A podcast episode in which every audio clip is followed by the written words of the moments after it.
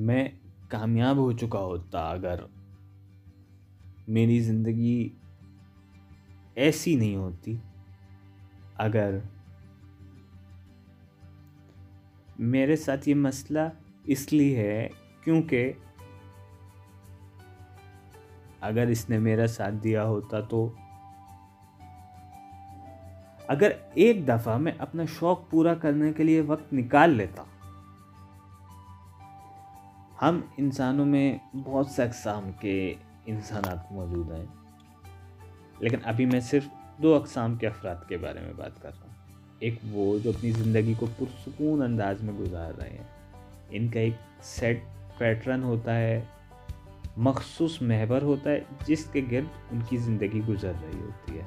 ऐसा नहीं है कि उनकी ज़िंदगी में परेशानियाँ नहीं होती, लेकिन एक डिफाइंड स्कोप होता है डिफाइंड सेंटर ऑफ़ ग्रेविटी होता है, उसके गिर्द उनकी ज़िंदगी घूम रही होती है। और दूसरे, वो लोग होते हैं जिनकी ज़िंदगी के महवर अक्सर व बेशतर बदलते रहते हैं। और इस वजह से ये अमल इनको ये सोचने पर मजबूर करता है कि वो गौर करें अपने इर्द गिर्द पर। जैसा कि उनके डिसीजंस और उसके मुख्तलिफ़ कॉज एंड इफ़ेक्ट उनकी कोशिश और उनके हासिल होने वाले नतज, उनके मौजूदा ज़राए, उनके वसाइल, उनके मसाइल वगैरह वगैरह। और अगर आप इंसानों की किसी नंबर दो से ताल्लुक़ रखते हैं तो चाहे आपने कभी किसी से ज़िक्र किया हो या ना किया हो, ये शायद हो सकता है आपने खुद गौर ना किया हो।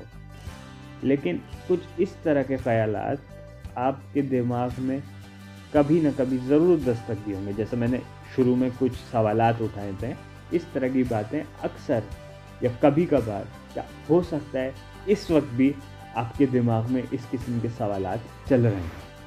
हमारी ज़िंदगी नासा का स्पेस स्टेशन नहीं है। इसे कभी भी परफेक्ट लॉन्च पैड नहीं मिलता। आपको अपने दिन में कभी भी पच्चीसवा घंटा नहीं मिलेगा। जिसमें आप अपना ड्रीम प्रोजेक्ट के लिए वक्त निकाल सकते आपकी ज़िंदगी कभी भी कभी भी परेशानियों से खाली नहीं होगी। Your life will always be full of shit जब आप अपनी ज़िंदगी की सबसे बड़ी परेशानी को हल करेंगे फ़ौर ही दूसरी परेशानी उसकी जगह ले लेगी। और ऐसा तब तक होता रहेगा जब तक आप इस हकीकत को समझ न लें कि आपकी ज़िंदगी में परेशानी नहीं है।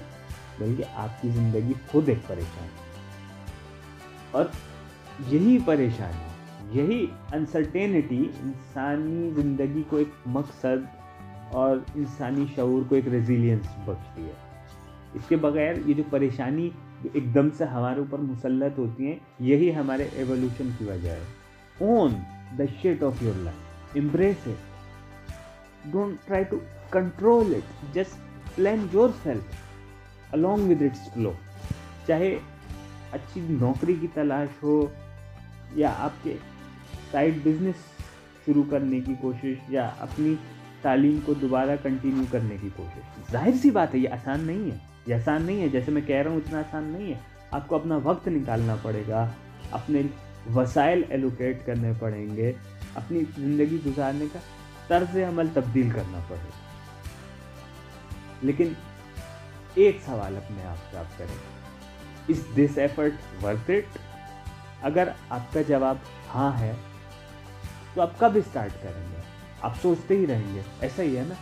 तो उस्ताद, आज ही बिस्मिल्लाह कीजिए। पहला कदम उठाइए। चाहे वो कदम कितना ही छोटा क्यों ना हो, लेकिन अपने मकसद की इब्तदा कीजिए। अगर आप बहुत मजबूर हैं और कुछ नहीं कर सकते आप बहुत मजबूर, आप कुछ भी नहीं कर सकते, आप पहला कदम नहीं उठा सकते। तो एक कागज़ और कलम उठाइए और जो आप चाहते हैं, इसको उस कागज़ पे लिखिए। आप क्या चाहते हैं, वो लिखिए। आप कैसे चाहते हैं, वो लिखिए। आपके पास क्या क्या मसाइल दरपेश हैं जो आपको अपना मकसद शुरू करने से रोक रहे हैं?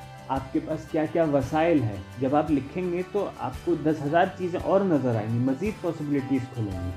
तो आप एक प्लान तो बनाएँ। आप कुछ करना चाहते हैं तो उसके लिए इब्तदा कीजिए, चाहे वो इब्तदा जितनी ही छोटी क्यों ना हो।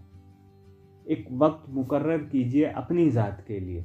अपनी ज़ात के लिए वक्त निकालिए, अपने ख्वाब के लिए वक्त निकालिए और उनकी ताबीर के लिए एक वक्त मुन कीजिए। क्योंकि अल्फाज सिर्फ़ आपके कानों को सुकून देंगे। बेहतरी सिर्फ़ आपके अमल से ही आएगी।